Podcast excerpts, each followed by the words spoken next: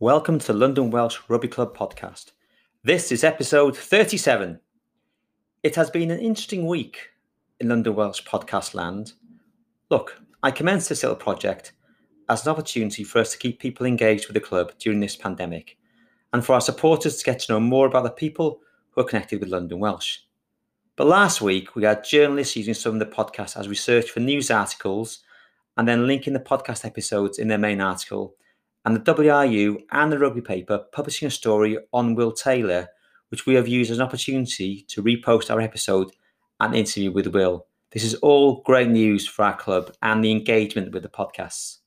We're also getting requests to appear on the podcast from a vast array of individuals, and we will get to everyone. But the key thing, from my perspective, is to maintain the variety guests between all the different eras of London Welsh so we have a nice balance. Personally, I'm enjoying learning so much about the individuals connected to our club and will do my best to let their rugby story breathe through our conversation. I'm also loving the engagement on social media, so please keep that coming as I really do appreciate it. I have to pinch myself at times as I get to speak to people who have achieved so much in their life and genuinely appreciate their connection with the club. This week, our guest has gone on to win the Grand Slam with Wales as coach after commencing his union coaching career with London Welsh. He was a successful player in union and league and became a dual international after making his debut for Wales at the Arms Park versus England. Our guest this week is Clive Griffiths. Enjoy.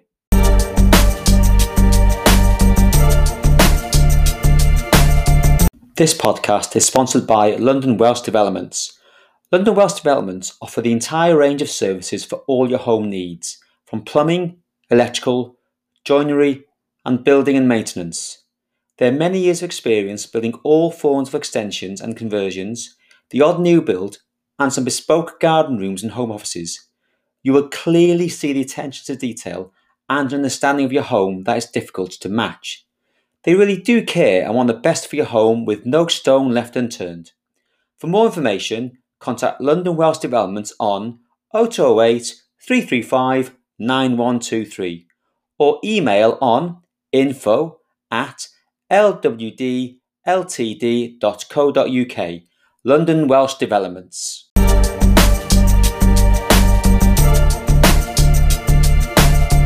Welcome to the pod, former Wales dual international coach, London Welsh head coach, and distinguished league and union international player, Clive Griffiths. How are you, Clive?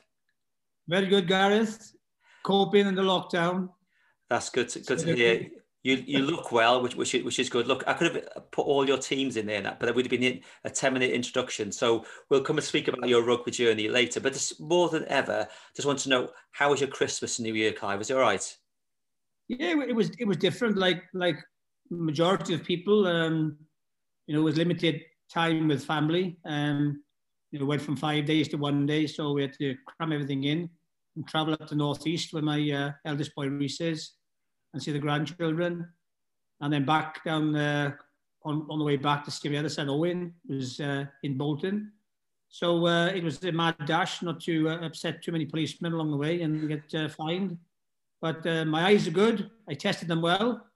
And uh, on the journey, so uh, yeah, it did work. you didn't drive to Barnard Castle then, no? no, I didn't go to Barnard Castle, but I went past it. Yeah, so read the signs, so my eyes are good. Good stuff. Because look, I said you look well because a couple of years ago, uh, some of our listeners will have understood that you had a heart attack and be, be wondering how you are. So I said you've looked well, but can you just let us know what happened? Because I'm, I'm right in thinking you were out jogging and you had some chest pains or something. And you did you ignore them or something? Is that right? Well, to start with, no, it was no, it wasn't chest pains at all. Uh, this is uh, funny. I would went. Um, I had a, a sort of tight tightening between my shoulder blades, and I thought it was a muscle spasm because I was running into a headwind at the time. Um, I was halfway through my run uh, in the far corner of a big park, and um, felt this um, sudden sort of tightness between the shoulder blades. So, you know, I, stopped and uh, I, I, started to try and stretch it off, uh, but then I felt a little bit of tingling, um, and I thought, oh well, this could be something more sinister looked around, nobody around. So I had a choice to fight or flight, as they say. Um, so I had to get on my horse and head back to the, the, flat. the flat. Um, whereupon I phoned the club doctor, who gave me a big serve on the yeah. on the phone to get yourself down to A&E now. And, um, you know, one of the uh, residents in the, the block gave me um, a lift down to Doncaster Royal Infirmary Uh, that was on the, the Friday evening. I always went for a run on Friday night, just to, you know, the week is done, the preparation's done now, looking forward to the game uh, as it was against Hartpury next day. And um, I find myself on a Friday night all wide up for sound, injections going in and scans and this, that, and the other. And next thing I'm on um, ITU. So um, yeah, it was a interesting experience. And then of course from there, um, a few days later, I had a stent fitted in one of the arteries, which was uh, a little bit blocked. So it worked. I'm back to uh, full health. I was back quite quickly, actually, maybe too quickly, and um, I'm back training, not like I did before. Uh, got to reduce the the intensity of it but back to keep things ticking over, and that's what they make you do. And yeah, I feel fine. I'm just ready to go again now after this enforced um, break in the game. Yeah, I'm sure. Um, well, we're all there, aren't we, in a way? But so, am I right in thinking, though, you, you didn't ring Mrs. Griffiths or let her know till the day afterwards?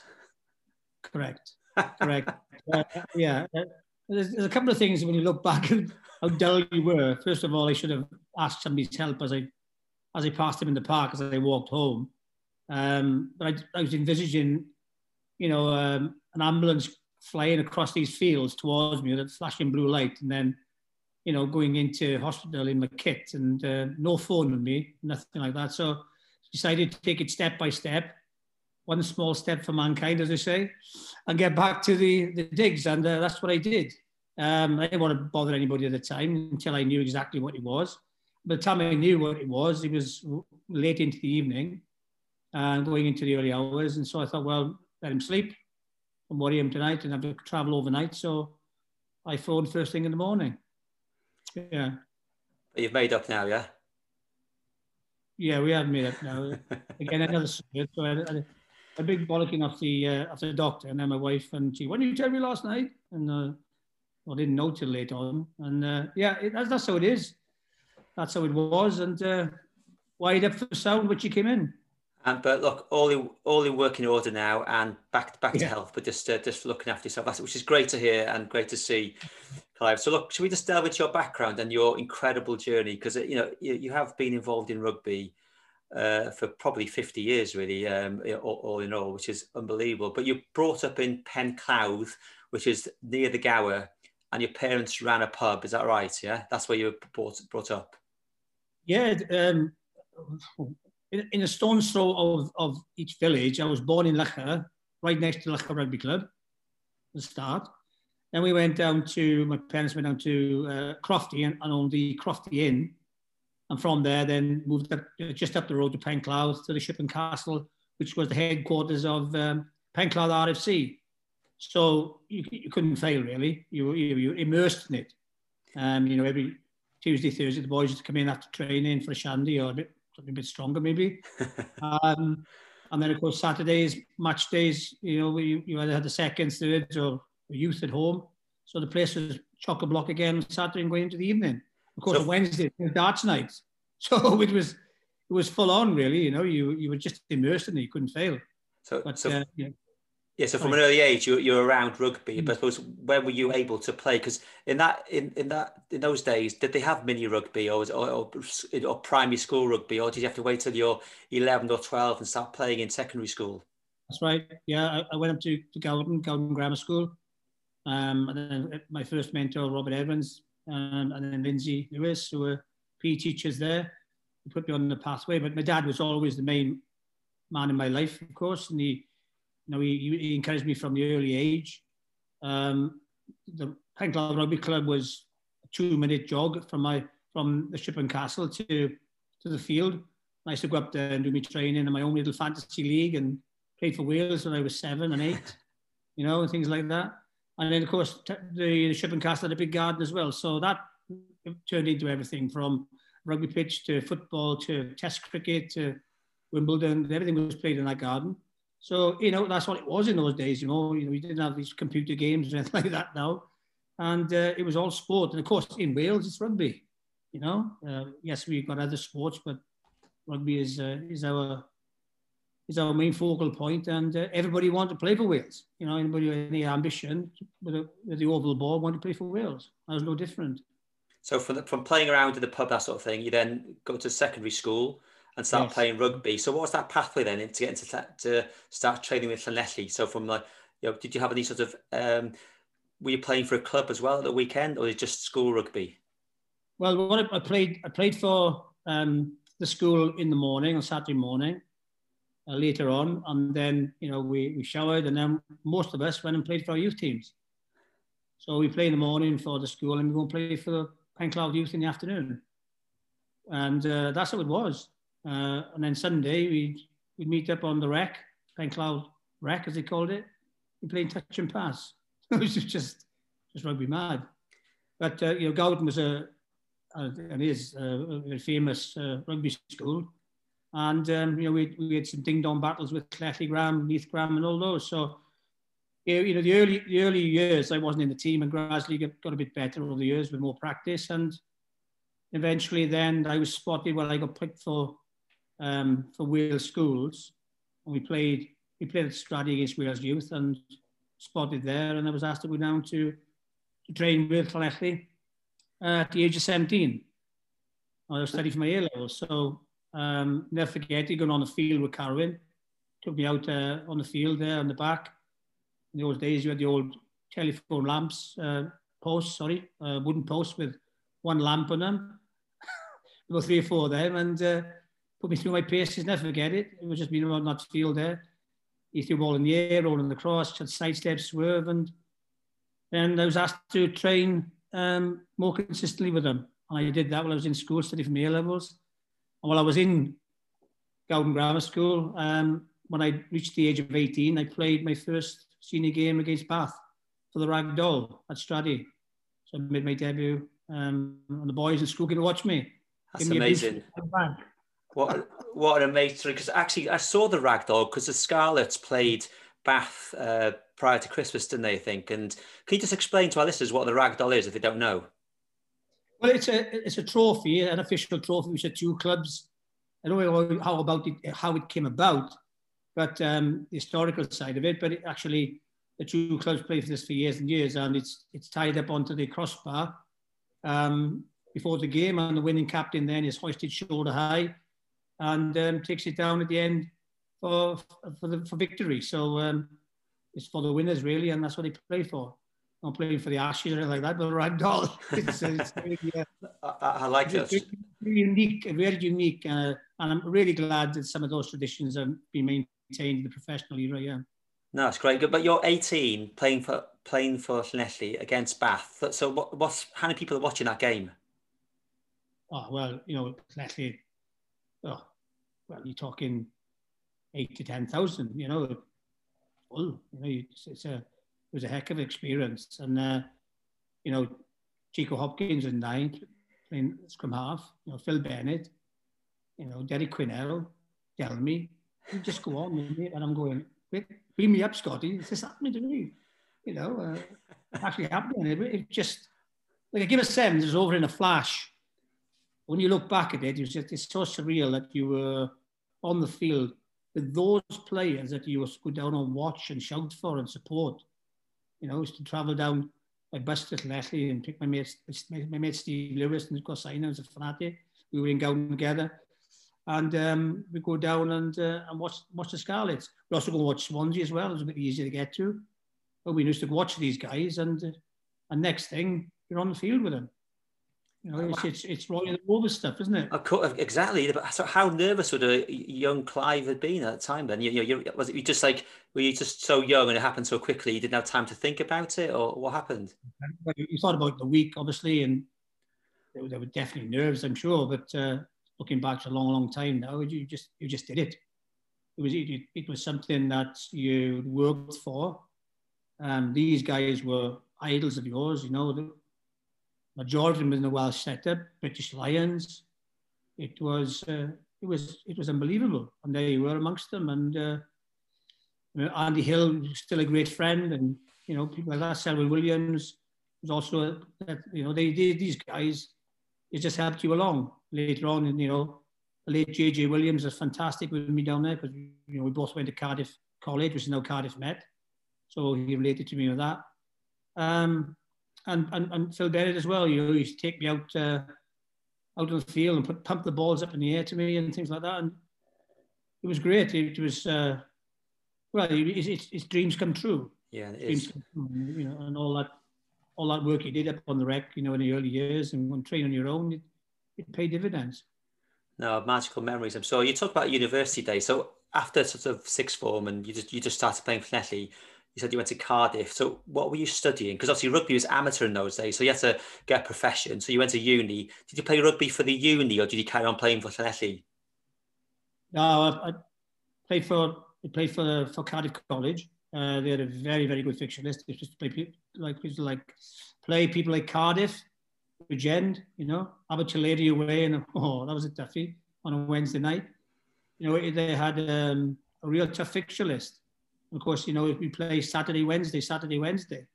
So you play in the silver ball as it was then, you know, against people like Pontypool United and um, and, and um, Blaenau, tough, tough games. So you had a good schooling.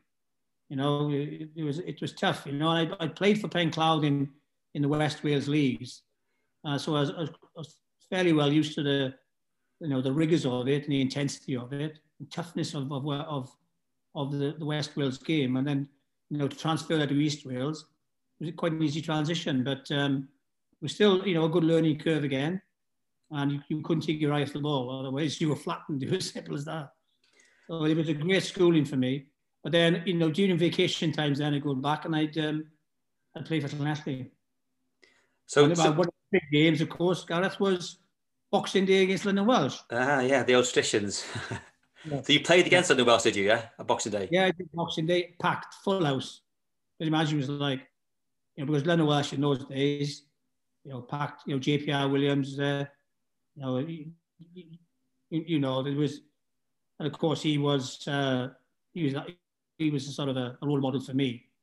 You know, that's, you know, he was much bigger than me in stature. You know, I thought, well, if I can just, you know, emulate parts of his game, and he obviously, you know, he he started off the know, the running fullback type of game, which uh, uh, you know so prevalent these days, and which I wanted to do. Um, so, you know, to play against these guys, you know, both at at Stradey and Old Deer Park is again, you know, it's a fantastic dream, um, and you know, memories you never forget. No, brilliant stuff. So you graduated from Cardiff, and then you obviously did you was it teacher training in Cardiff you did Clive yeah? I did physical education yeah. and uh, history as well. Um, so those are my two main subjects. Uh, you had a number of subsidiary subjects but those are my two main. I always wanted to teach I always wanted to coach. Um, and then from there then I had my first job down at Llandyssil Grammar School. Um, so you know it was um, uh, another extension of your career then. And of course, then I, I played for Llanelli full time from that point on. Well, full time whilst teaching, I suppose. So it's obviously amateur yeah. day. So you're just tra- training in the evening and then playing all weekend, yeah? Well, full time, of course. Yeah. When I was at college, it was back and forth during during holidays.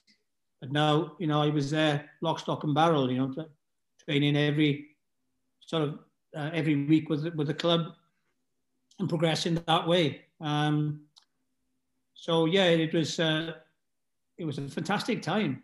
Um, you know, traveling down from Flanders the train, and then be with all those guys again. And then you know, you started to get serious then, but you started you know to get noted a little bit.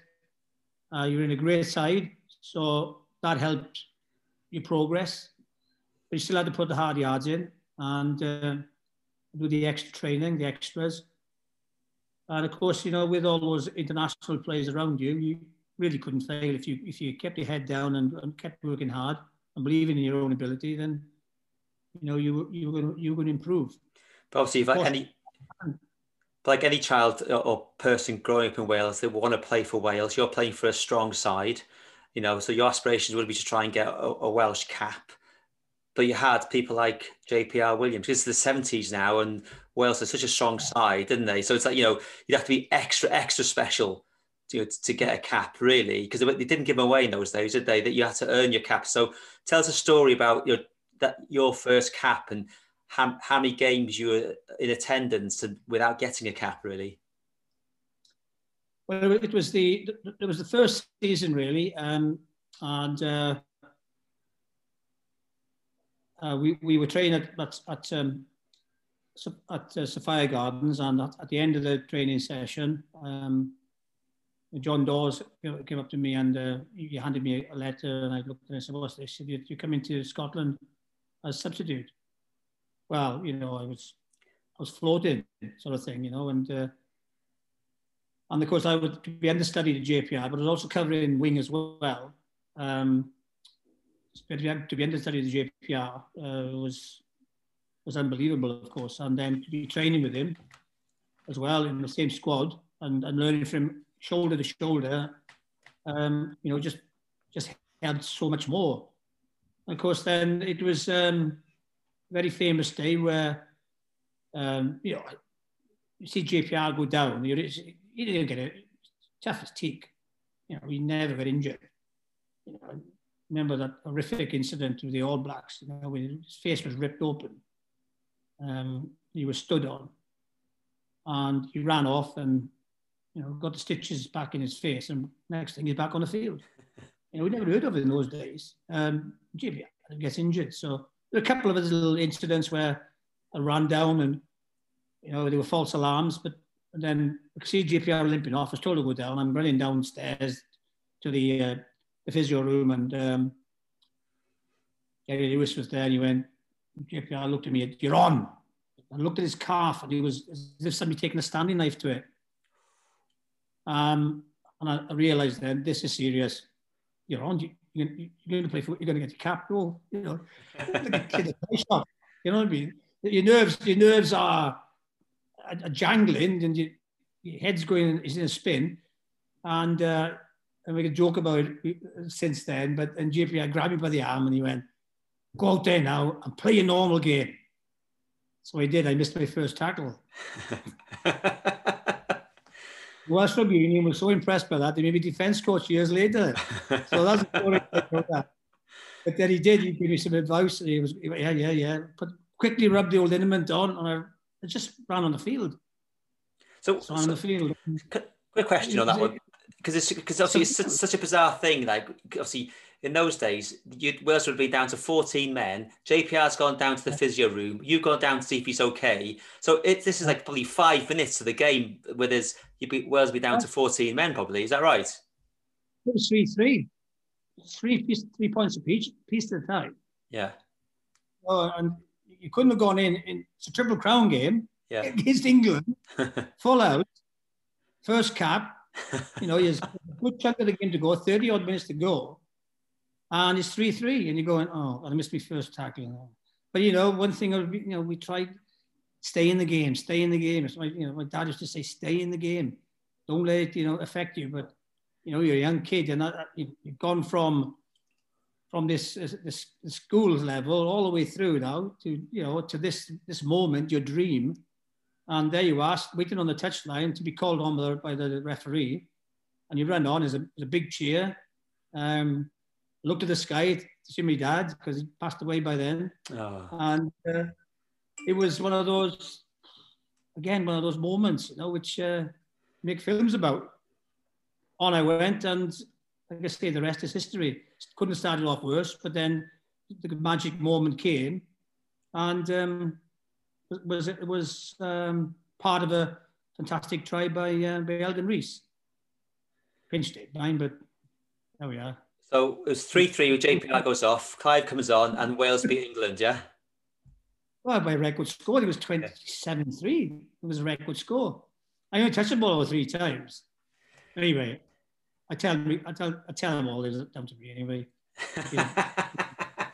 but that, I'm right. So, that, but right thinking that's your one and only cap, isn't it? Right? Yeah, yeah. Because yeah. um, you promised your dad you'd get a cap for Wales, right? And obviously, yeah. sadly, he, he, didn't see you play for Wales. Mm-hmm. and then you'd been courted by rugby league prior to your cap for Wales.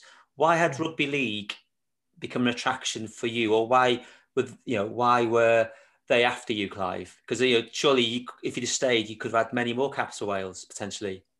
Well, they, they, they, came they came uh, when I was 18, um, and I think uh, Roy Mathias, who was at Llanelli when I went down there, was then signed by St Helens, and he, you know he was in the know. And Llanelli, were, uh, sorry, Saints were looking for um, a replacement for Jeff Kimlett, was retiring, so they were looking around rugby union. And of course, you know I, I had the running game, so I was a goal kicker as well, and that's what Jeff was okay for Saints. So they wanted a, a two in one sort of replacement, uh, the player and the goal kicker. So um, when uh, when I was 18, uh, they came in, and uh, but I was out, and they came to actually came down to Penclawdd and knocked on the, on the door. Um, and you know, my dad uh, was very courteous to him, but said he's you know he's going to Cardiff College. Um, he's got ambitions to play for his country. And um, of course, I played for Wales schools then. So I was on, I was on the sort of pathway, if you like. Not guaranteed, of course, Gareth, because, you know, a lot of players play for Wales schools and don't go on. But yeah, I was noted sort of thing. And it was in, I couldn't have been in a better academy in Cardiff College we've produced so many great international players over the years, from from Gareth to JJ to you, you name it, John Dawes. You, you go through it; it's a massive list. Um, So I, I was there ready to, to take off on this to launch my career. So, um, and then to become a qualified teacher as well. So, you know, it, it turned it down, and uh, but they came back then when I was selected for, for Wales B in those days, uh, which now okay, was, went on to Wales A.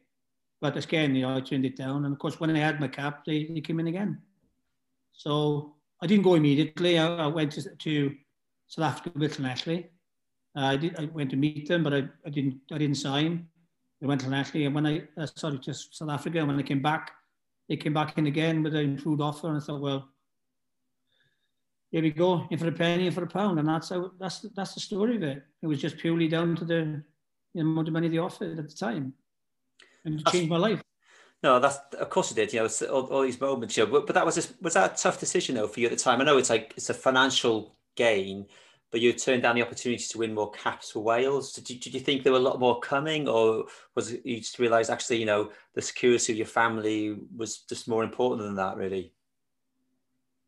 Well, sort of don't to say, I was I was of the heir apparent of JPR then, of course, because I'd sat on the bench, you know, I'd been nurtured through, you know, and he was retiring. I, I played, had taken over. It was it was it was there, there for me, sort of thing. But the, the big thing about the Gareth was that um, when I was at Llandyssil, I was I was in charge of, of, of swimming there. I was helping out in the PE department. I was also taking rugby because uh, purely because of the you know the uh, the friendship I had with Ken Evans, the PE teacher there. It's not what I really wanted, but I just wanted a, a PE job. I couldn't couldn't get one because maybe because I'm not good enough. But what they were saying to me was that you know I need to be there with the teams on Saturday morning. I couldn't get the jobs. I mean, I had, I had interviews all around, uh, you know, three or four interviews, and it, it was frustrating me.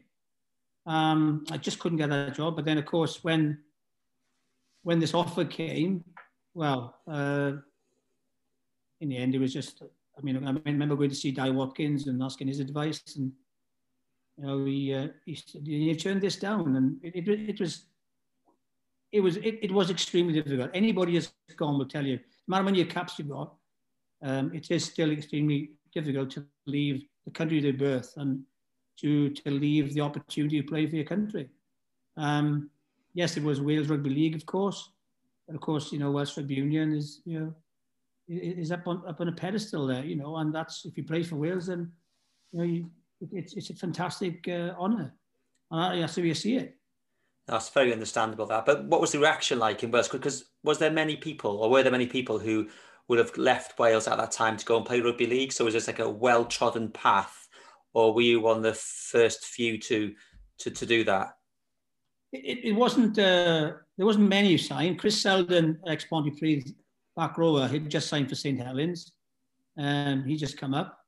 Um, And then you know, um, the next big signing, I think, was Terry, Terry Holmes. Um, and then sort of, because Wales were doing well, you know, people weren't, you know, weren't signing.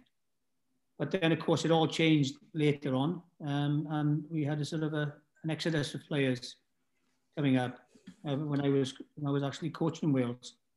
But it, it, wasn't it wasn't a constant stream. It was just a now and again thing, you know. And people, um, people made made their own decisions about where they want to go because at the time, of course, you know, if anybody's watched Code Breakers, they, they understand um, the program Code Breakers. You understand the, the, the difficulties and and what we what you were going to face if you did sign in those days. You're a naughty boy. Simple as that. You know, and there's a lot of doors that were, were closed in your face. So you had to weigh that up as well. I, I knew that this was going to, to happen, but the magnitude of it, I didn't really grasp, I don't think, until it all happened. And then when, you know, you were asked to leave the stand at Nestle, for example, you know, because you'd signed for, for St. Helens, you know, a team that you played against, played, played for, sorry, just a matter of months earlier. But because you'd signed for rugby league, you were not welcome anymore, as I was told. So that that that thing, you know, unfortunately, yeah. those days are now well in the dark past. You know, there's a shoddy, a shoddy episode in our rugby history. 100%. Not just because it happened to me or all the others, but because it was wrong. Yeah. End of. And I, as I keep saying again, a lot of people have used this. People ask me, what was the only difference? What's the difference between rugby union and rugby league?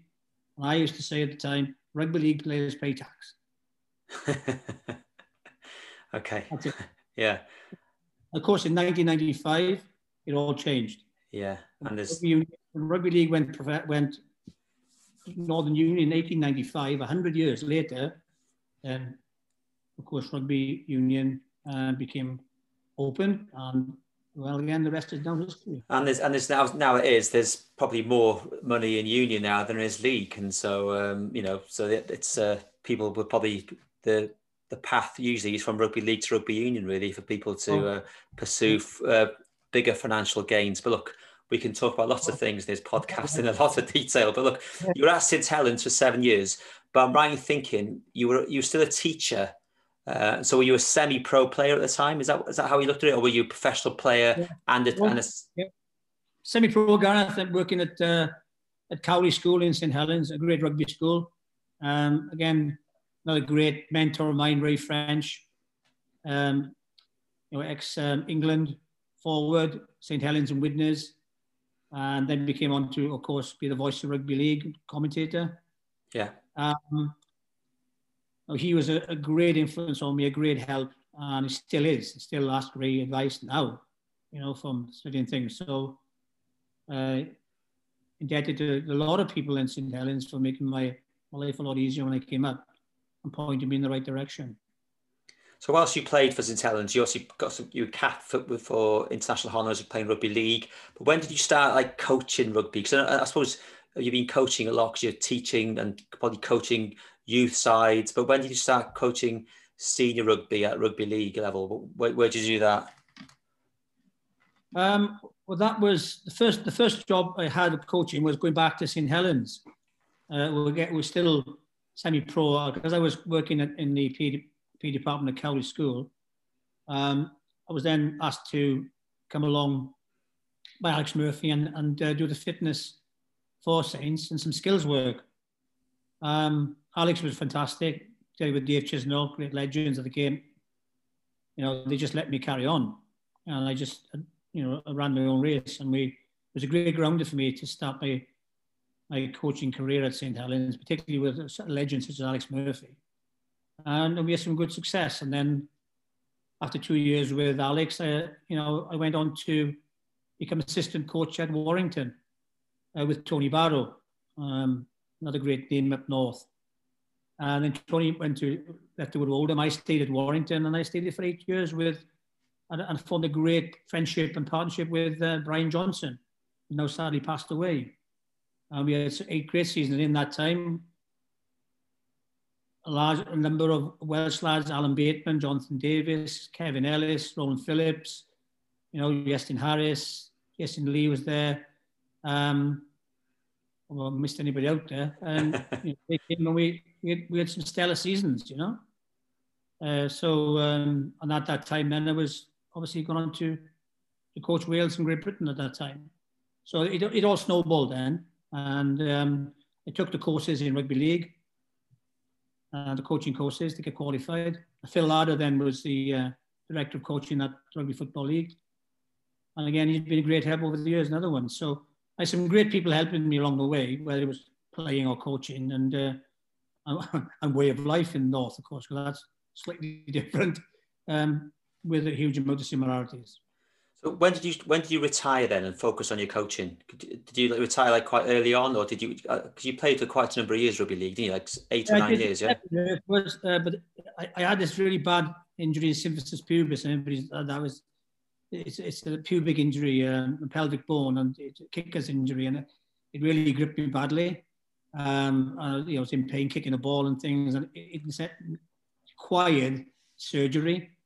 Um, I didn't actually have the surgery, I went to have some rehabilitation, but I was out for a considerable time. And, you know, there's times when you think, well, you know, there was, my dad always used to say to me, you'll know when it's time to finish. And there's one night in training, I was 32 years of age, Um, and we were training down on AstroTurf in, was it Salford at the time? It's gone to Salford. Um, I, I said, well, I think it's time now because I, I, wasn't enjoying it. Anybody knows me, if, if, if, I say I'm not enjoying rugby, there's something wrong. I must be ill. So um, it was it was just the time. And I think that's advice I give to anybody. You know, any player you know, you're going to get down periods, but it, it, it's different, Gareth. It's, it's a different feeling. It's a different He said to me, you, you'll know it's a different feeling. And it was. It was. What am I doing here now? It's, there's time to move on to something else. And, you know, that's what I did then. I just decided to go hell bent on the, on the coaching side of it. So you I had a to take mid-take. And I had a, I came to T junction. It was either education, continuation of, or let's try another. Let's go into this lock, stock, and bar on the coaching. So that's where I decided to go. I went left. I took it. so, but you obviously coached league for quite a long time. So when did you start coaching union? Because I'm only thinking you had a period at Treorchy as well as coaching union. Um, was that when Lyn Jones was a player at Treorchy? Yeah was it? Yeah. there's, so many, there's so many connections to London Welsh everywhere, isn't there, really? I know, unbelievable. Yeah, but I was coaching course rugby union at Cowley School because Cowley was a rugby union school. Right. So I never lost a link with rugby union at all. And you know, Liverpool St Helens now, it was it was St Helens at the time, just down the road from us, across the road from me. I used to go and play there. You know, later on in life, uh, played on the fourth team um, under an assumed name because you obviously you couldn't supposed to be doing it. But every every local team at North was full of rugby, ex rugby league players enjoying a bit of rugby. So that was that was another great part. And next to Abel Paul, he was captain down there. So uh, he was, you know, so it, he was immersed in it all the time. But um, I never lost touch with rugby union, of course. But then um, the big thing was um, going back to Trogi was the first one. Came back from the Lions tour in uh, in 1996, and the South Wales team I was coaching, rugby league team, I'd, I'd just I'd gone under, you know, and um, left for a job. And Kevin Ellis and Roland were at uh, at York at the time. I had a, chat, had a word with Lynn because he'd have a backs coach. So I went down, met Lynn, and hit it off straight away. Loved it. Went down to Yorkie for half a season. And at the end of that season, then a big decision came, you know. Um, yeah, 1997, yeah. Ulster or uh, London Welsh. Yeah. And uh, went over to Ulster, flew over from Liverpool, John Lennon Airport. Took me an hour and a half to get to the ground, unbelievable. And um, yeah, I was offered a job, and then and the Welsh came in as well and decided to go to Geordie Park. It's because that's fascinating because the, the, following year also in the Heineken Cup, didn't they? Um... see, see the effect they have on people. but look, you made the right decision. You know you did, Clive. You made the right decision. But what was going through your mind at the time? Because you know, because obviously you made your base St Helens, and that's been your family home. You know, yes. uh, since you first got there. You know that area. I mean, Um, and then you've travelled to all the all the different roles you've you've, um, you've, you've done since then. But this is you know these are big decisions in life now. Sliding doors, Ulster or London Welsh. Why come to Welsh? Um, because I met Kelvin, met Kelvin, and Bill Kerry Evans was there as well, and Bill Bill we, we met with Kelvin. I sat down with Kelvin and um, he, he won me over straight away. His vision, his passion, and his commitment, his honesty. Um, great, great lesson to everybody. Great lesson. Um, you know, and I'm actually indebted to, to Kelvin for what he's put in there over the years, you know. Um, and absolutely indebted to him. Uh, and, I, you know, without Kelvin um, taking me there and without London Welsh, I, my, my coaching career wouldn't progress the way it did. Absolutely. Um, you know, the club needed to rebuild. It was it wasn't in the best place they wanted to be. Uh, so there was a, uh, an influx of, of uh, revenue to the club which had to, we had to use wisely, a budget. Um, and I knew Cal was in the long haul. And he explained, uh, you know, what he, his vision was. Um, and he deserves every ounce of credit for being the backbone of that club for, for many, many years. Um, and, you know, he's, he and, and, and his, his lovely wife, Pat, who's sadly left us now, um, great, great friends. Um, to this day, I always keep in touch with Calvin because of the respect I have for the man. And that's what he was. You, you couldn't be, you couldn't fail to be impressed by by Kelvin. Um, and of course, backed up by the rest of those lads as well. No, no. So you, that's great to hear that, and obviously uh, you've heard the podcast with Kelvin, and he speaks highly of you. And, the, and that time in our Glenda Welsh were playing at I think level three, which is due of national one. Uh, and the ambition was to be a professional side. So you brought a few rugby league players to play Union for the club, people like Rowland, Andy Currier, Scott Roskell. You know, what what was the rationale behind bringing those players to Union? Were, were they good value at the time, or or good value and stardust that we needed? Oh, but you've, you've, you've hit on the head there. You know, they were high profile players. Some people never heard of them in down south, you know. Uh, they were interested in rugby league. Who were these guys coming in? Soon found out who they were. You know, soon realised that they was, you know, Andy Currier was uh, was out of this world for us. Um, you know, big, six plus six foot plus big man, fast, um, aggressive, just run through a brick wall run round you, run through you. You know, then Scott Roskell came from Broncos and partnered with him as well. I also later on got Tulsen Tollett. I even had Bobby Goulding train with us to see if he could, you know, trial with us. Um, but not just around then, you needed you need that rugby union house as well, and that's where, where Rowland came in. Um, and Darren Edwards, I went for Darren, who was at Saracen at the time, not really getting the look in. So eight, nine partnership, captain, coach, um, players. We all had to you know in, integrate together. And you know to make a good side, you need you need obviously good players, but you need need leaders of orchestra. And you know you had Andy Tucker at the time, another fantastic Leonard Welshman. And him, he and Roland worked hand in hand. One club, one was the club captain, the other was the on-field captain. Um, so we worked hand in hand, and it was a it was a very successful merger of every, everybody together. You know, we were in it together, became a team in every sense of the word. Um, and as time went on, I was able to recruit these guys. But these guys had a little bit of uh, sparkle to us, um, and they could do something out of nothing. As, as people saw, you know, you were you were you know a try down or points down with a minute to go, and we'd run from our own goal line, and the next time we put the ball in the end of the post. It was so exciting to watch. But these guys could do it, and they had the confidence to do it, you know, Gareth. Yeah, well, Currier and Roskell were, were, were, great in that first season because you're looking at the tries they scored, they scored 22 and 23 tries respectively. and Welsh were promoted along with Worcester, Leeds, and Rugby Lions. So, you know, what a great successful first season for you and the players. So, what were your mm. sorts of key memories of that first season at ODP, Clive?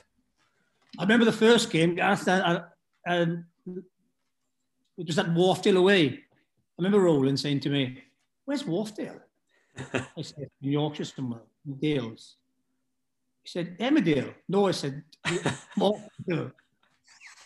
Didn't know what it was. So we, we racked up, and then the Welsh had been there the last game of the previous season. I took an absolute thumping, but didn't, but had survived that season um, through results elsewhere. So we went back with, this new team, if you like. Um, Steve Pilgrim was another signed. Um, played for uh, for England A.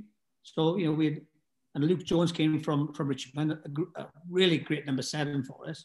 So you know we, we, we specialism, like I say, and experience in every single department. And we had Martin Giro could catch pigeons on one wing, you know. Um, so we went up there and we gave him a, bit of a tune in. To, again, 40 points. We turned it right round. But I remember that first game because I was sat on the wall at the back and it was a big stone wall.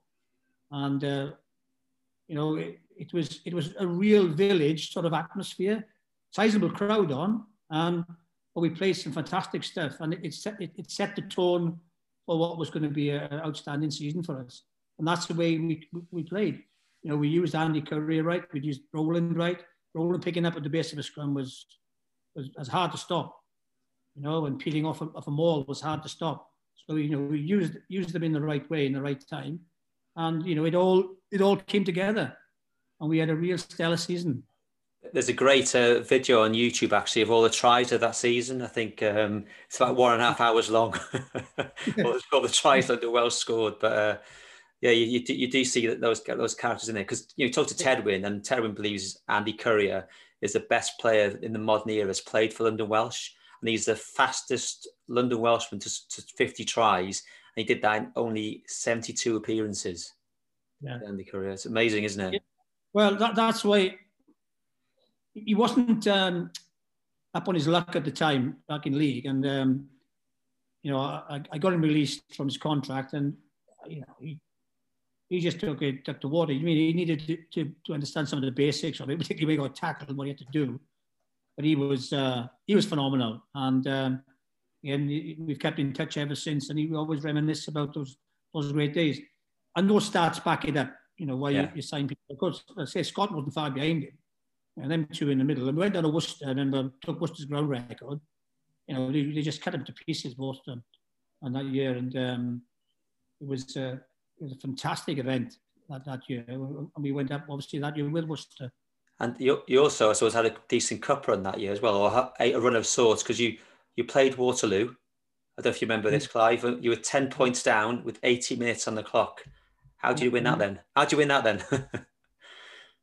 well, um, so good play and chancing your arm because you know you just can't drop into um, a, um, a sort of a, a, fluid game of rugby, an open game, an offload game, and a recycling game just like that. It, it, it, takes practice. It takes week, week after week practice. We knew how to play catch-up rugby if we wanted to. We knew how to play attractive rugby. Um, we would, and they, they we scored a try. I remember it, and we, we just needed another try to score. And I'll never forget this day. Now I can see it in front of me. in the dugout. So Waterloo, uh, uh, the next play, the game's over. Waterloo have, have kicked off, but they kicked it short. They kicked it to Rowland Phillips short to Rowland. Well, off he went on this barnstorming run. And we had a guy called Ashley Johansson, a big second row from Australia, who, loved running with the ball. He came on the second play, came off the bench, fresh as a daisy, gone straight through, bang, bang, bang, bang, bang. Jamie Reynolds, I can see it now, died rolling in the corner. Well, the place erupted. Absolutely erupted. It was, I can still see it now. Nigel Rees, who was fantastic, another fantastic help to me at died even on top of me. knocking me to the ground. And uh, those moments will always, it does anything, you, you, you know, you, you remember. Um, and, and afterwards in the club, everybody was so delighted, you know, we just, uh, we pulled off a giant in act, you know. And um, it was, uh, yeah, it was one of those special moments. Well, those last minute victories, you know, imagine you know the, the choir be singing in the in, in in the pagoda room and all that. But you had Gloucester afterwards, didn't you? So you had to play Gloucester yeah. at home, and the, the, weather was a bit uh, challenging, wasn't it? I think. Yeah, one great. It, it, suited them a bit more. We gave them a bit of a go, but um, uh, you know, they, they came through strongly at the end and um, were very complimentary about the way we played.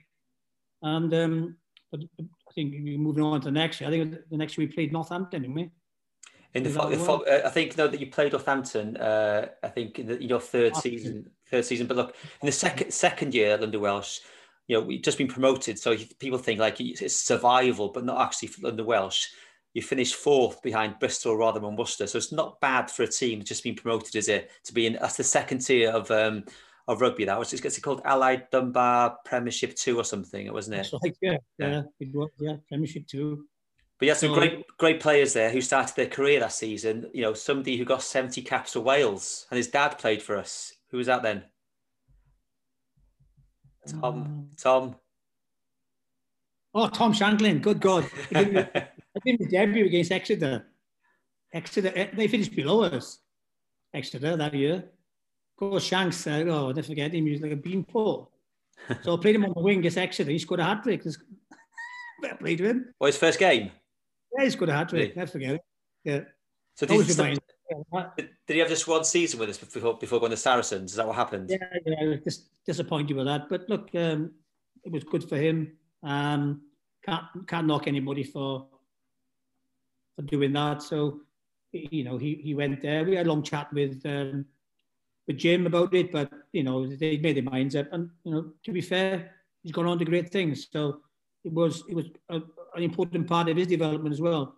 But yeah, he cut his teeth at Old Park and, and followed his dad into the famous red shirt. And um, he did something his dad didn't do, score a hat-trick in his debut for London Welsh.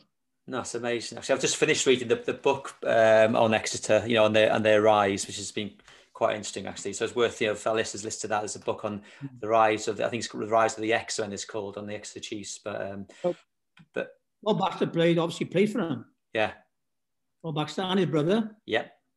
They both played against us uh, uh, in, in, in, that team.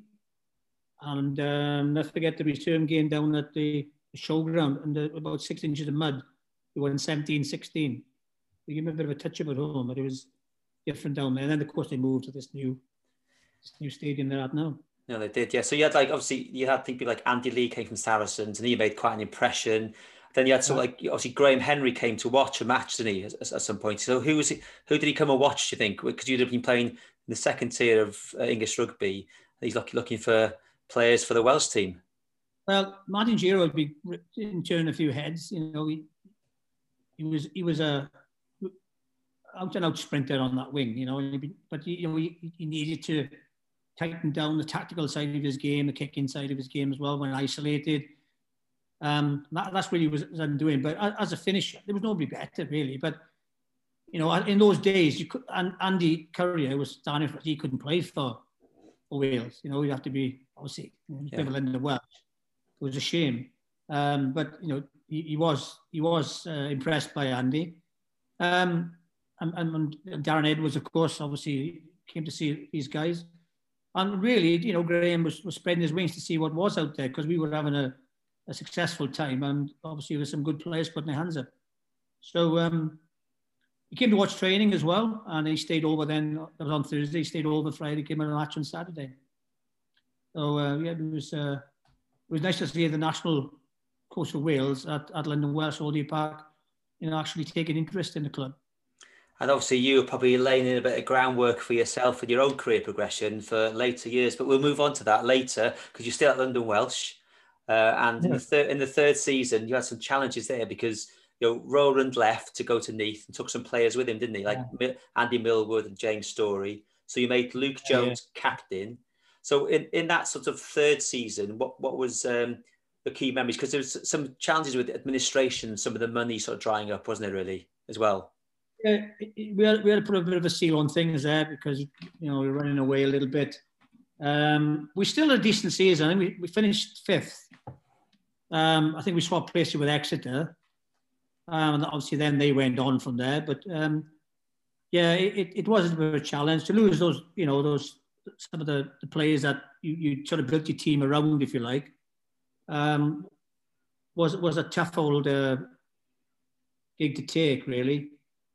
But look, again, they went on to, to you know to better themselves and you know bigger contracts and um, the promise of this and the promise of that.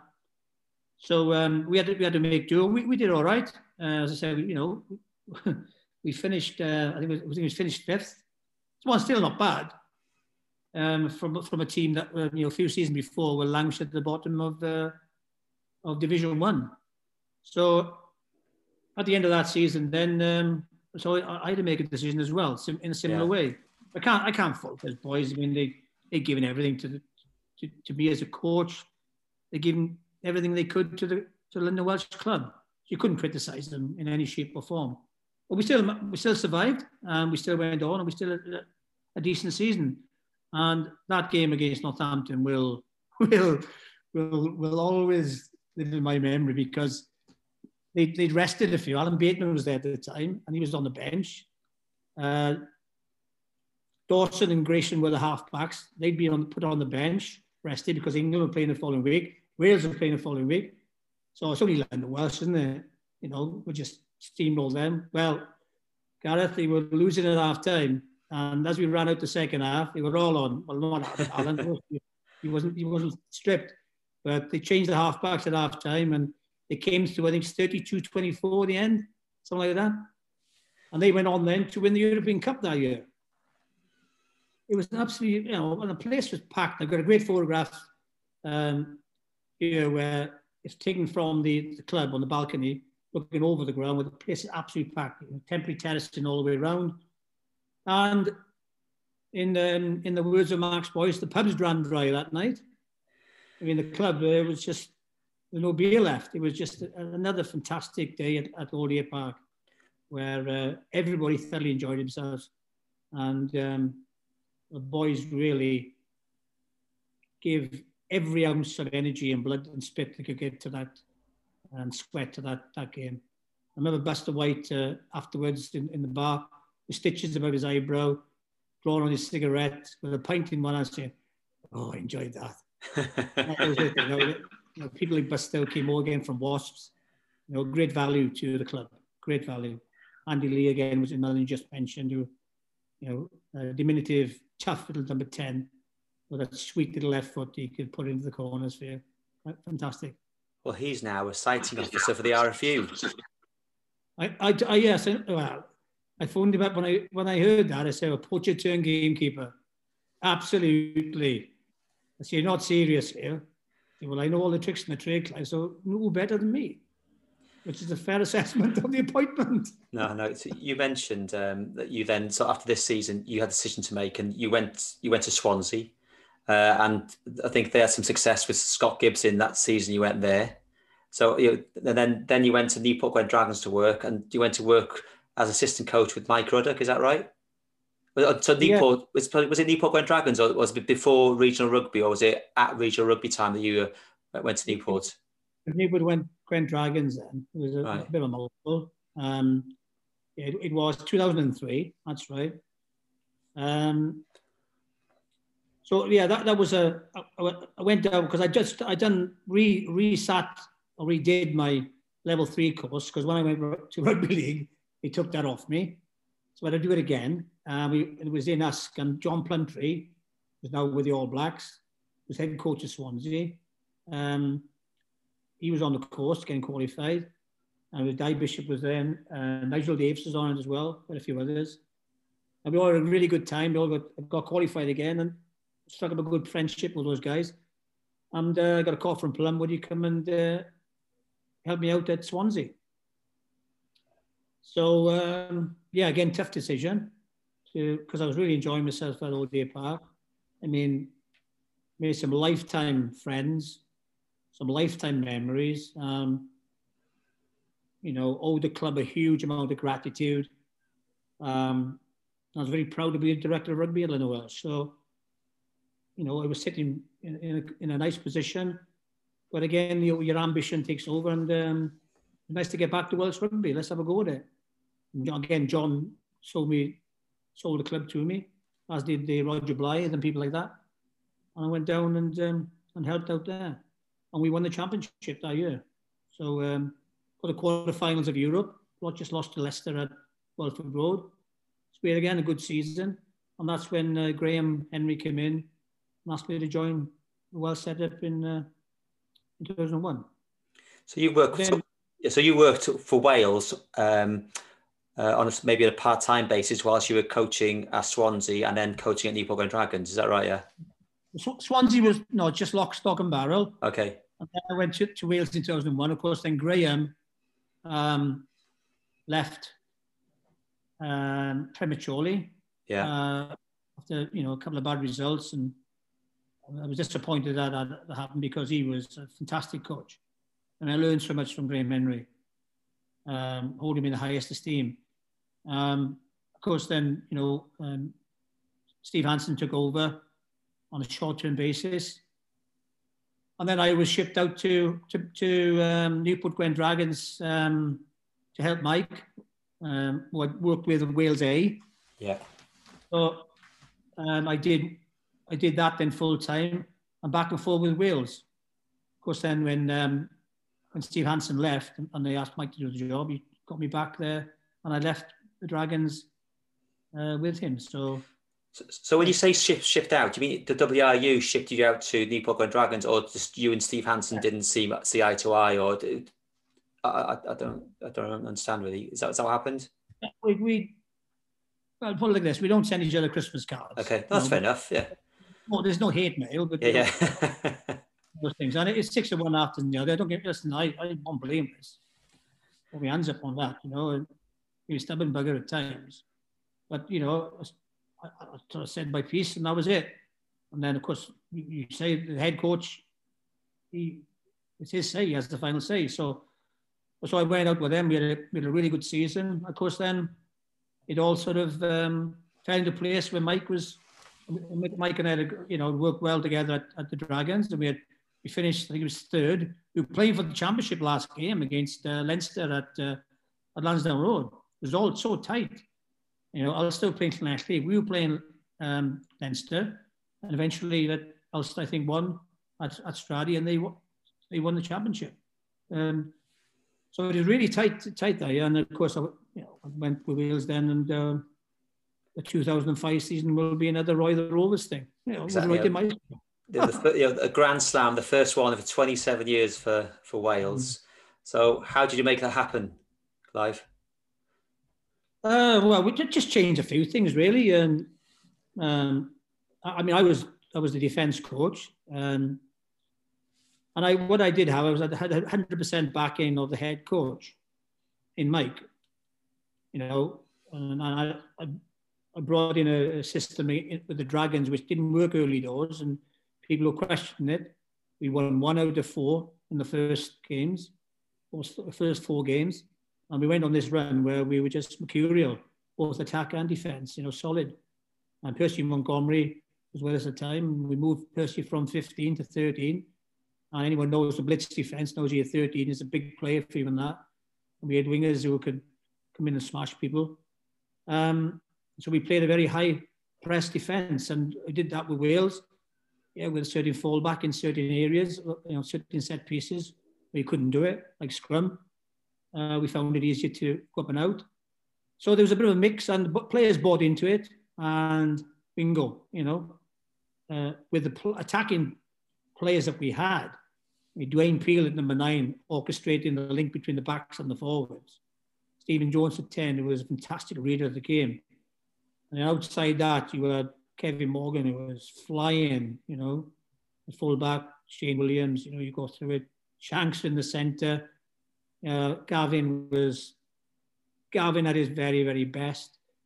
You know, Gareth Thomas, these guys, um, Rhys Williams, Tails, all those backs in particular um, were, well, you know, I've left a few out there, but they could, they could turn a game on his head, you know, and um, we had the pace to move up quickly in defence and reload, and we had the, the pace to finish off and, and create tries of nothing. So you know we had a, a double-edged sword, which which really brought the, the triple crown back, uh, sort of the Grand Slam back to Wales uh, in that season. But it all boiled down to that last game against Ireland, didn't oh. it? That, that, you know, that, how nervous were you uh, as a as a coach? Um, you know, for that match then? Because it's such a, you know, the Welsh public would have been on the edge of their seats all day, or, or, or you know, in, in, anticipation of that game, and you there being, you know, the heartbeat of what's going on must have been like exciting and nerve wracking for you, Clive. Well, just imagine it now. You you, you sat at home uh, in your younger days watching Wales when you were a kid. You know, watching the watching the, your, your idols play. Uh, then you've you've actually stepped onto the hallowed turf as a player, and there you are now, sitting in the stands. You know, part of a, a, coaching team that could win the Grand Slam the first time in 27 years. Uh, again, it's uh, you know, beam me up, Scotty time. You know, it's that's that's how you could. You, you just got to look at it and say you're very privileged. Uh, yes, you've you know you've done the hard yards yourself to get to that position, but you still feel very privileged to be there. And to see that unfold in front of you was surreal. The way the boys played. It was on the other day, Gareth. It was on in a, uh, some of the greatest games. Uh, it was on Welsh TV, and um, Caroline uh, Morgan from the uh, Union, she texted me and said, "Are you watching this?" And I put it on, and even though I knew the score, I was England scored a bit late on. We made a couple of subs and we played with a six-day turnaround from the Scottish game the week before. Um, And he came back a little bit for 10 minutes, but then we settled down and won it, won it quite comfortably in the end. But I was getting nervous. And it all came flooding back, particularly the walk around the field at the end, you know, with the trophy and looking up into the stands thinking, oh, this is outstanding. You know, you'll never forget those moments. And as I said, we feel very privileged to be able to say that. No, amazing memory. So that, that that match is sort of renowned for probably the, you know the Gethin Jenkins kick through and try really, wasn't it? Yeah. No. No. But look, we looked at we looked at O'Gara and putting pressure on O'Gara, particularly his right foot, and um, you know he you know, on his clearance kicks. And, and, and Gethin, to be fair, he carried out the game plan to the nth degree. And uh, now he is uh, doing the defence for Wales, I think he might re- relish it and uh, and and, um, and understand the importance of of it all, um, particularly being out the first hand. But he, again, I mentioned the backs. Get, uh, Jenkins was, you know, sort of the most rounded player as a pro forward you could get as well. You know, ball carrier, defender, you know, set piece. So you had all these players, and it all came together so well in that one season. It was, uh, it was another. You know, if you use the word stellar, it, it was. It was uh, record breaking, as you said. But you, know, you mentioned some of those players before, like you know, Dwayne Peel, Stephen Jones. They're all coaches now, aren't they? Do you mean Peel's going to go to, also going to Cardiff? Stevens and, and getting involved with Wales. So, you know, and they will have learnt off you and your time with Wales and, and other coaches as well. So this all, you know, helps them to perform at the level they're performing now, won't it? Well, you do, don't you? I mean, you, you pick the best of of the people you work with over the years, and um, you know, you've got to be your own person. But you know, certainly, I, I mentioned a lot of people, a lot of people in this talk who I've learned so much from, and without them, as I said, I, I wouldn't have progressed. There's no, there's no doubt about it. You know, uh, and things that you've, you've, got to be innovative yourself. There are certain things that Graham Henry, Ray French, you know, Phil Larder, these people, Mike Ruddock, they, they all brought to the table. And you think, well, that's why they've been successful. I'll have a bit of that, mm-hmm. and I'll, I'll, you know, I'll tailor it towards my my style as well. You know. But look, you know, I want to focus on a positive on this chat. But look, you said your own words. I think you went from the Grand Slam to the Grand Sham the, the next year, didn't you? Really. So um, I don't know where I picked that quote from. I, I, if it's not yours, then I'm sorry. Okay, Clive. But, uh, but yeah, it's, say it, it was like the next year. Obviously, within a couple of games, Mike resigned, and uh, it just went sort of belly up, really, didn't it? It just rhymed nicely with slam, really. Yeah. yeah but it, it was it was it, it, was distasteful. It was, I I you know it, it disappointed me so much that you've gone from sort of a, a hero to to this within months, you know, and it, it wasn't the course of you've had a couple of bad seasons. It was you've had a couple of bad results. You know, the year before, I don't think we had an injury. Gareth, Gareth was a was a bad one. Uh, he broke his arm early doors. Um, Gareth Thomas, that is. Um, I think um, Reece, Reece pulled a hamstring uh, and missed, missed the Ireland game. But, uh, but apart from that, I, I think we had a, you know a really good, healthy squad. But the following year, it was decimated. There were so many injuries, and we've got a hardcore players in, in Wales. Fortunately, now we, we, we're getting more, I feel, at this particular time. You know, you go outside your 30, and at that particular time, and you were then going into the inexperienced group of players were then suddenly thrown into the cauldron of Twickenham and places like that, you know. And that's what happened. Um, we didn't get the results. You know, the autumn series was was okay, but not flash. We did play three of the best teams in the world, as well as Fiji, weren't bad either. Um, and it was, I think it was a 2-2 split.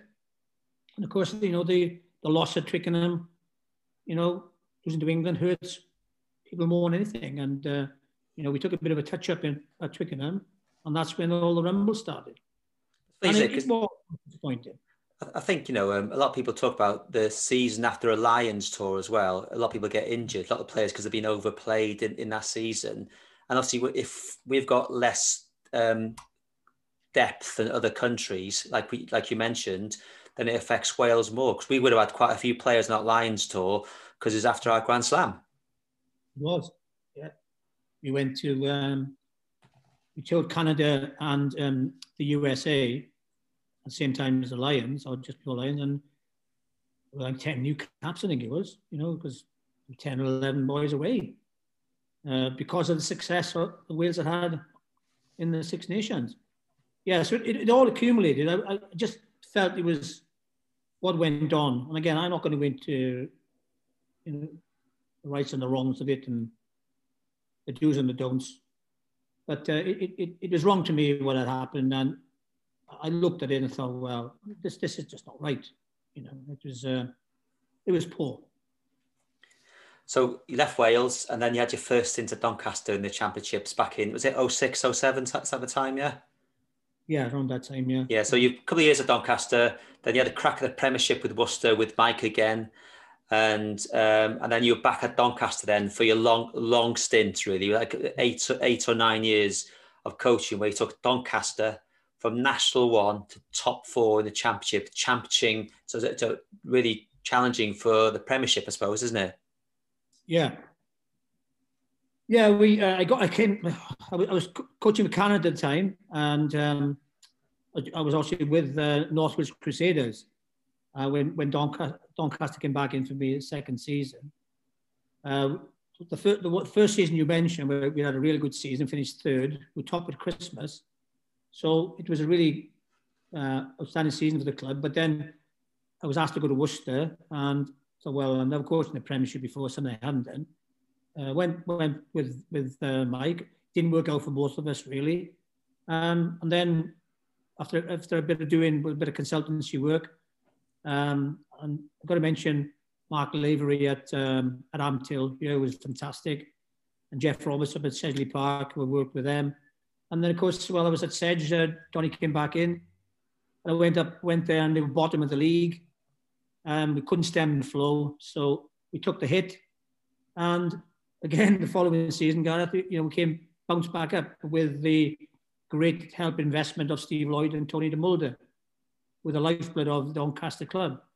Never been done before. You know, you go down and you, no other team had come back up at the first attempt. But we kept the full-time squad, and it wasn't easy because uh, you know we had some really tough places to go.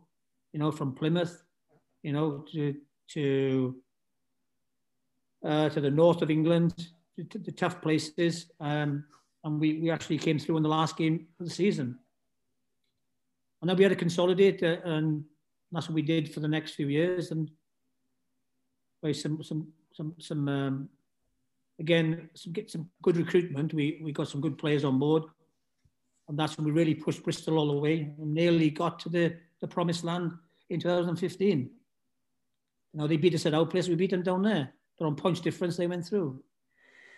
So, you, you're a man who's been in the championship, you know, a big part of your career, really, um, and that's not without dismissing, you know, all the other places you coached across rugby league and, and, and rugby union. Um, and I've seen it myself, right? You know, having followed London Welsh uh, for 20 years now, and but the, the, the, the, championship has been underfunded by the RFU for so many years. So, you know, what what's your view on what the RFU should do with the championship? Because, in my opinion, the quality of the championship has, has diminished a little bit over time because you've got six pro teams and six part-time teams. So the competition is doesn't seem as strong as it once was. But that's just my opinion, Clive. You're better qualified than myself to to answer a question like that, really. Well, I, have always I, I, said when I went to Doncaster first in 267, I, you know, I had a look at it.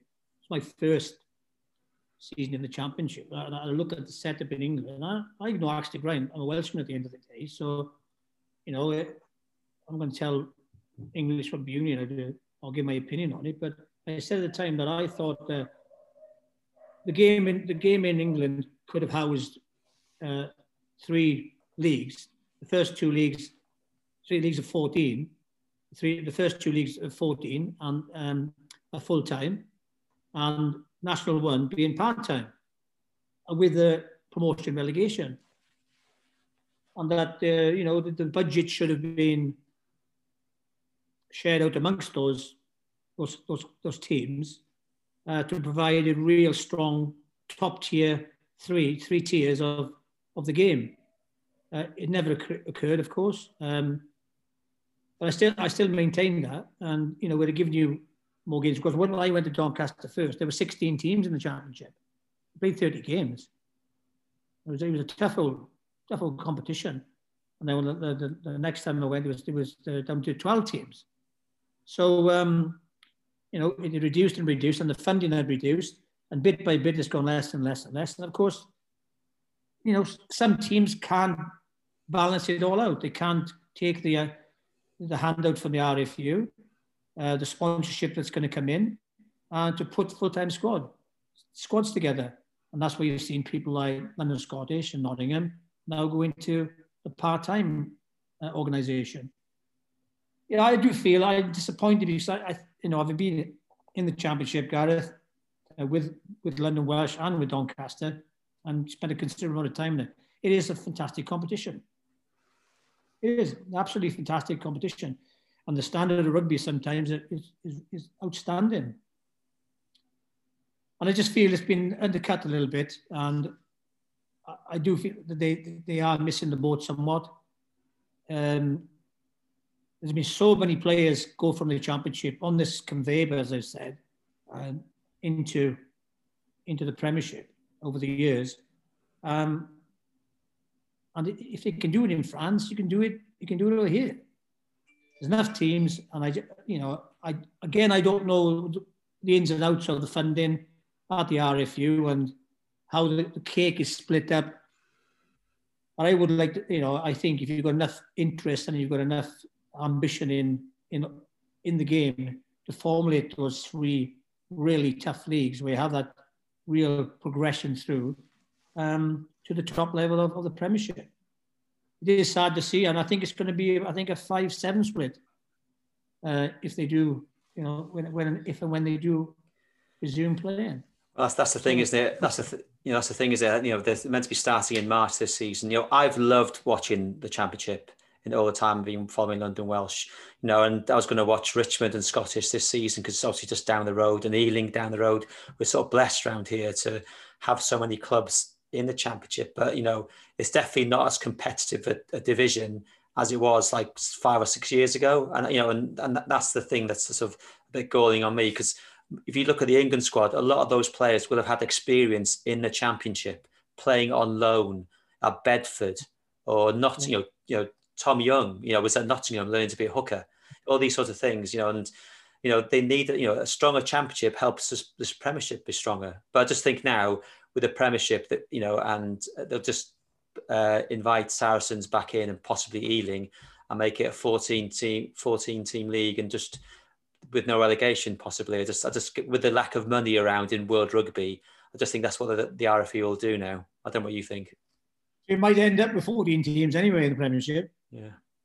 And you might have another 14 teams in the Champ.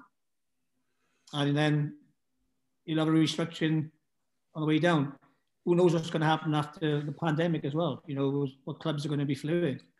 Yes, look, look, you've had you've had many challenges as a as a coach, but um, we're going to talk about one challenge now briefly. Um, uh, when you were in your second stint at Doncaster, you had to deal with the untimely death of Ian Williams, which you have said yourself was the most challenging time they've ever had as a coach.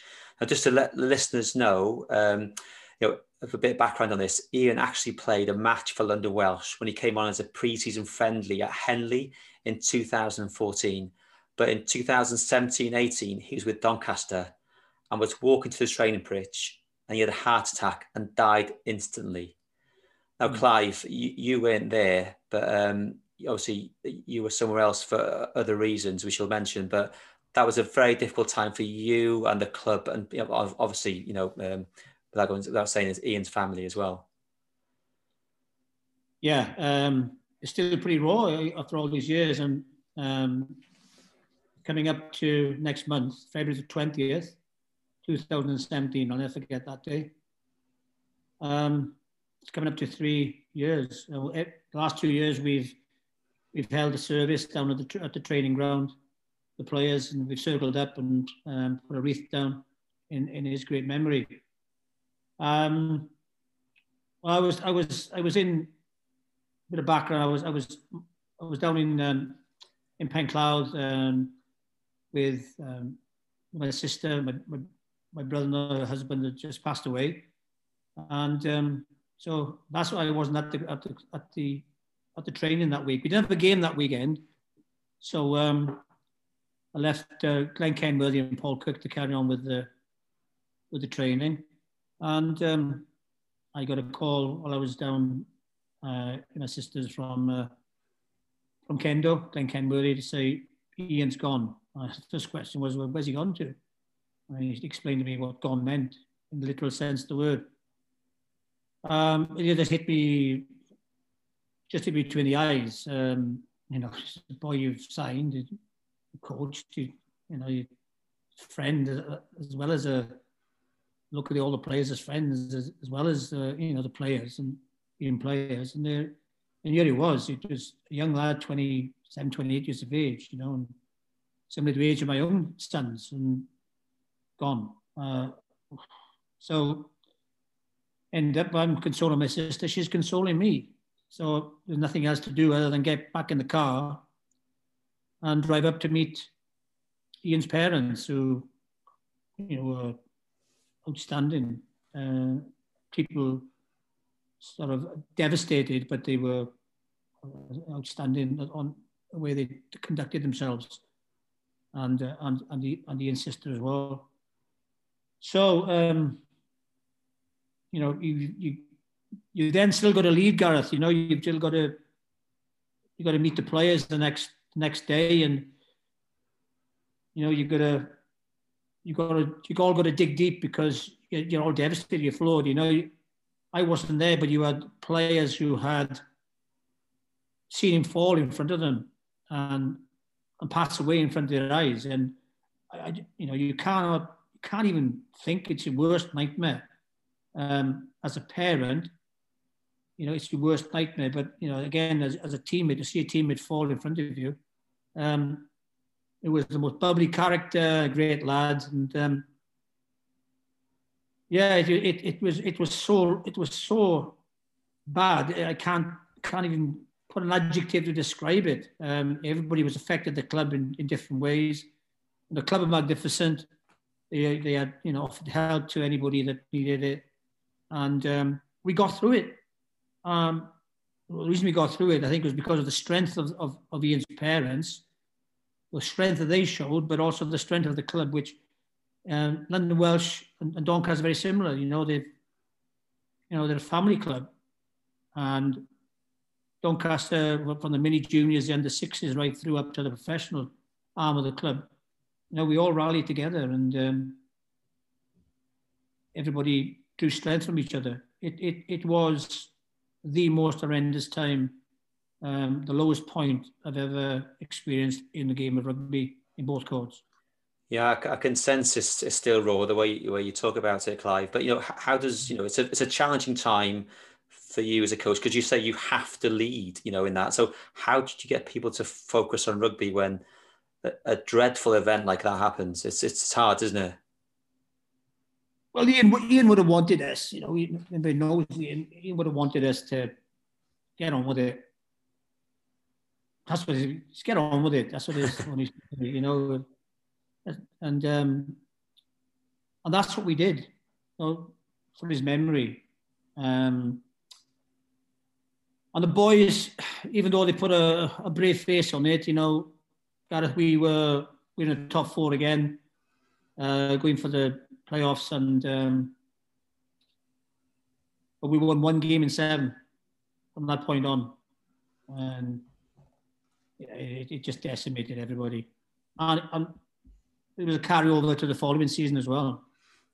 Uh, some of the boys deeply affected by it, and, and you know, you'd be inhumane, you know, cold if you weren't uh, affected by it, because you know it's on your watch.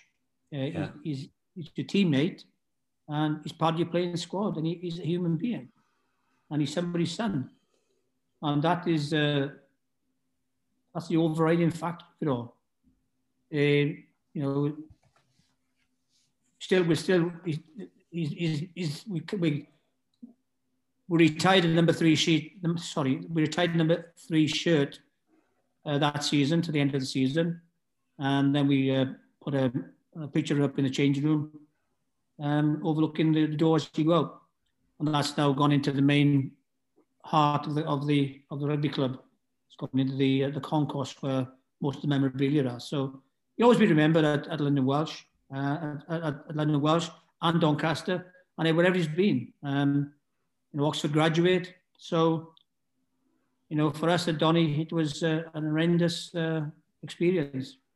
No, I understand that. I understand that. Look, like um, know, you've finished now Doncaster. Uh, so what what's next for Clive then? Are you is that it? Hung your boots up, or are you still looking to get involved in rugby on a day to day level? Absolutely not. Absolutely not. Um, you know, I, had a few things on part time what I felt, uh, Gareth, I think it was, t- it was time for me to leave.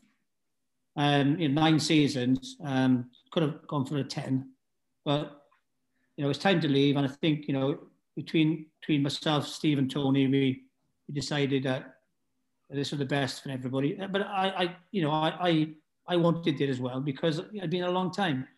Um, we'd had a couple of lean seasons, not to say that they, you know, would have jetted me out the door. I think, you know, it's time we had, you know, a good lineage there. We've got a lot of um, Donny Knights players involved um, with the amateur side and the, the coach, the, the academy. And, and now with Steve Boden, who's next player, taking over from me as head coach.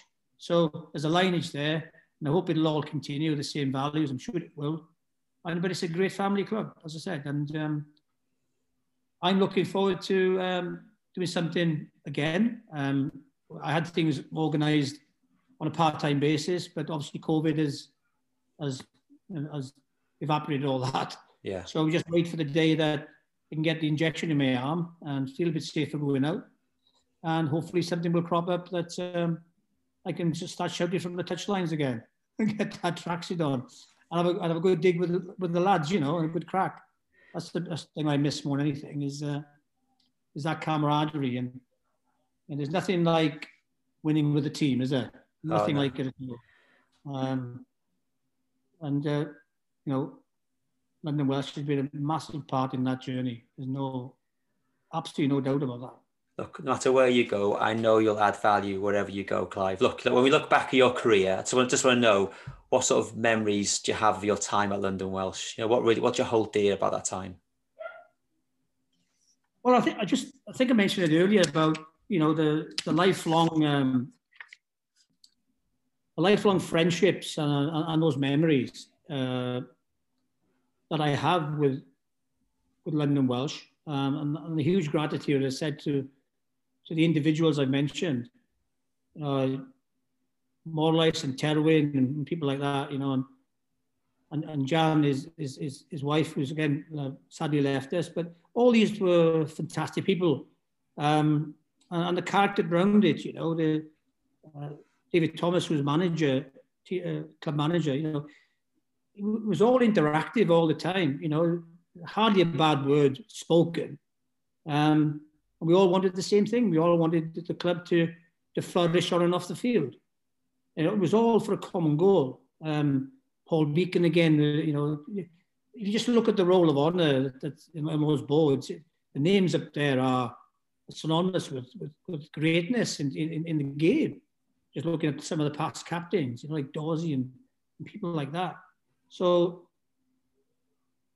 it, it, it, was, it was very privileged, as I said to you, and I'm very proud to be, to be the director of rugby for those, those three years. And, you know, it, it definitely was a launch pad for me uh, going forward.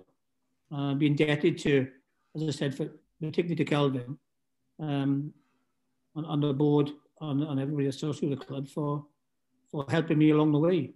Uh, they were immense help to me, 100%. That's great to hear. Great to hear. Look, Clive. Look, stay safe, stay well. Good luck mm. with whatever comes next, and please come and visit us at Old Deer Park. Come to a pre-match lunch. Come and sit in the stand, watch watch the watch a game, and, and just come down and visit us. There'll be lots of people who want to say hello and to see how you are, and have a you know have a drink and stay with us, isn't it? So. Well, I, I, I definitely will. Uh, if I'm not involved, the only problem is if you get involved, you're on a Saturday. But I'm not involved on, on a weekend and we can get down that. Certainly will. I, I promised Calvin I would. I'm on the chats with him um, and get down there. And well, I've spoken to Kai recently. So Kai Griffiths and Clyde Griffiths. yeah. I'll see if I can run water and if I come down next time, feel uh, a bit more at home. But no, I, I, I love to. And, um, you know, thank you again to everybody uh, who can remember the times and uh, the good times we had. Um, I must mention Ron Holly as well. Um, before I go, I know I'm sorry if I, have left somebody out, but Ron's uh, um, not well at the moment. I just hope he gets a bit better and um, get down and see everybody again. And uh, it'd be like walking into the time capsule again. I think. No, it's certainly, yeah, no, it's, it's silly. Well, the prices might be a bit more expensive than 20 years ago, Clive. But look, it's the same, the same warm welcome you'll get at Old Deer Park, I'm sure. Look, Take care, look after yourself, and we'll see you soon. Okay. Thank you very much for your time. Pleasure. Thank you very much for having me.